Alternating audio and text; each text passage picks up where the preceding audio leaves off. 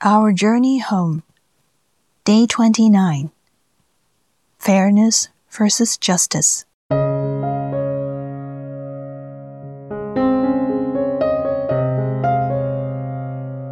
In the Gospel of Luke, chapter 15, verses 29 to 30, it says, Look, all these years I served you, and not once did I disobey your orders.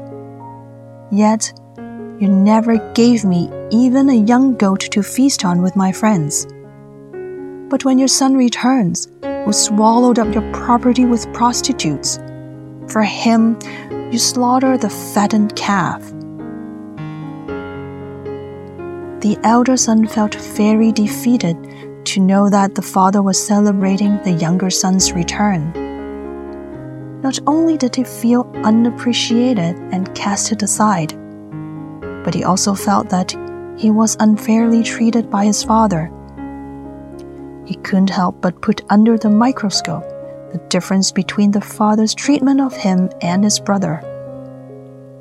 Collecting evidence not only helped him to justify his thoughts and actions, but it also serves as a convincing accusation against the people who had offended him, in this case, his father and his brother. It helped to build up his case before the court, so to speak. So he tended to remember every detail of the incident and the events that followed. He kept a perfect record of every word spoken. He tried to analyze the case to his favor, oftentimes through laying blames on others by finding faults in them, in their words, and their actions. That is why the elder son tried to remind his father of what had happened, as if the father had memory loss or did not know what he was doing. And to make his case more convincing and his justification stronger, he made assumptions about others' intentions and tried to interpret things that helped build up his case. These are some common behaviors of those who believe that they are victimized and justice was not upheld. We tend to mix up fairness with justice. Fairness is subjective and relative by nature. We often take sides when we talk about fairness. It is rarely presented fairly and objectively. Fairness to one side is oftentimes unfairness to the other. What is fairness then if it is biased? On the other hand, justice should be perceived and exercised objectively.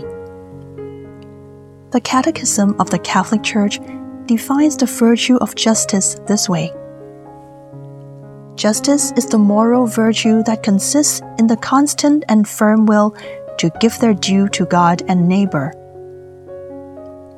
what is due to our neighbors depends on what are rightfully theirs, which ties to their needs or interests.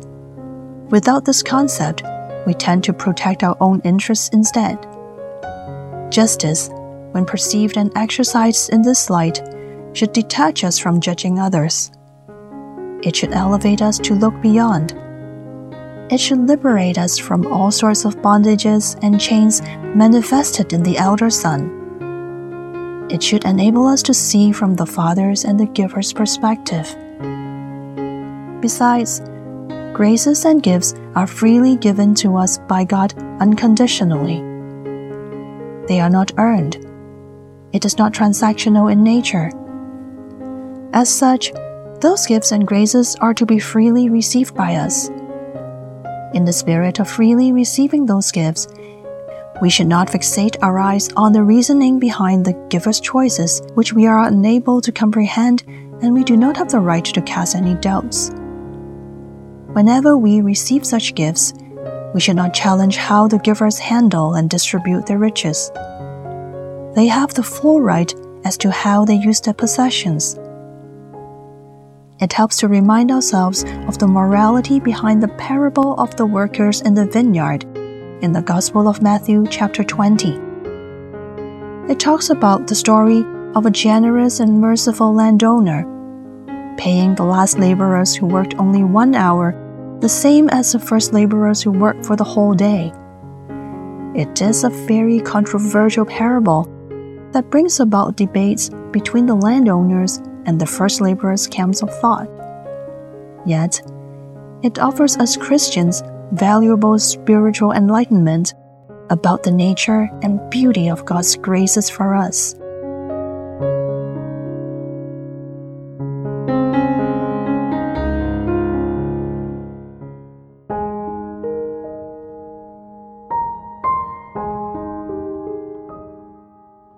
Do you have a tendency to keep a perfect record of how others have offended you?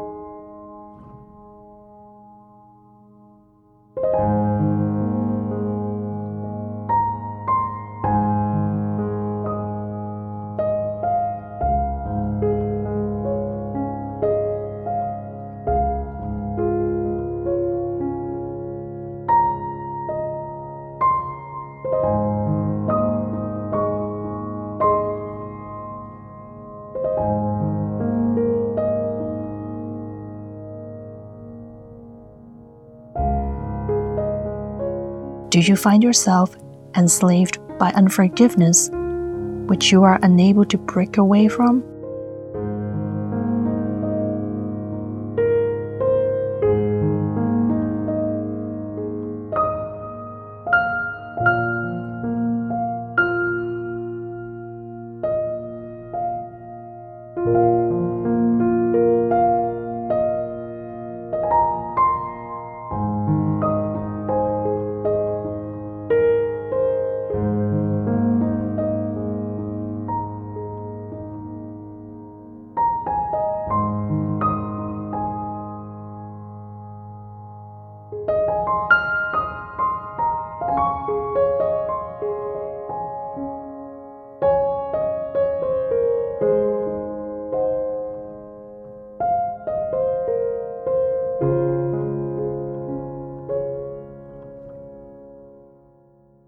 Would you like your Heavenly Father to set you free from the prison of unforgiveness?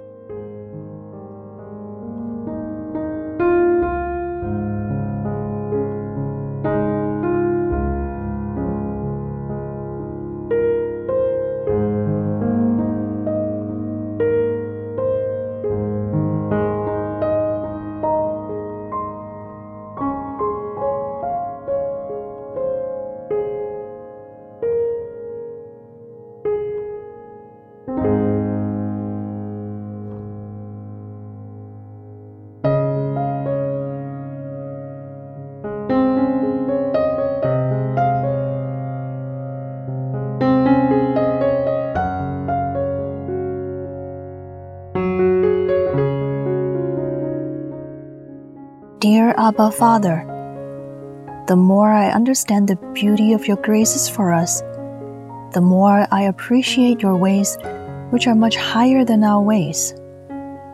I have begun to realize that my concept was so mixed up and I was locked up in my own little world.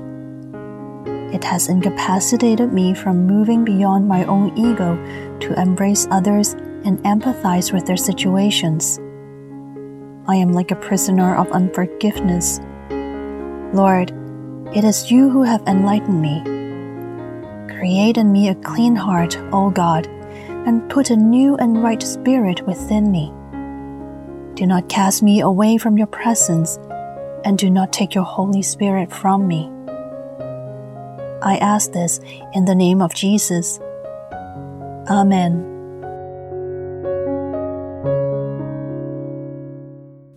Glory be to the Father, and to the Son, and to the Holy Spirit, as it was in the beginning, is now, and ever shall be, world without end.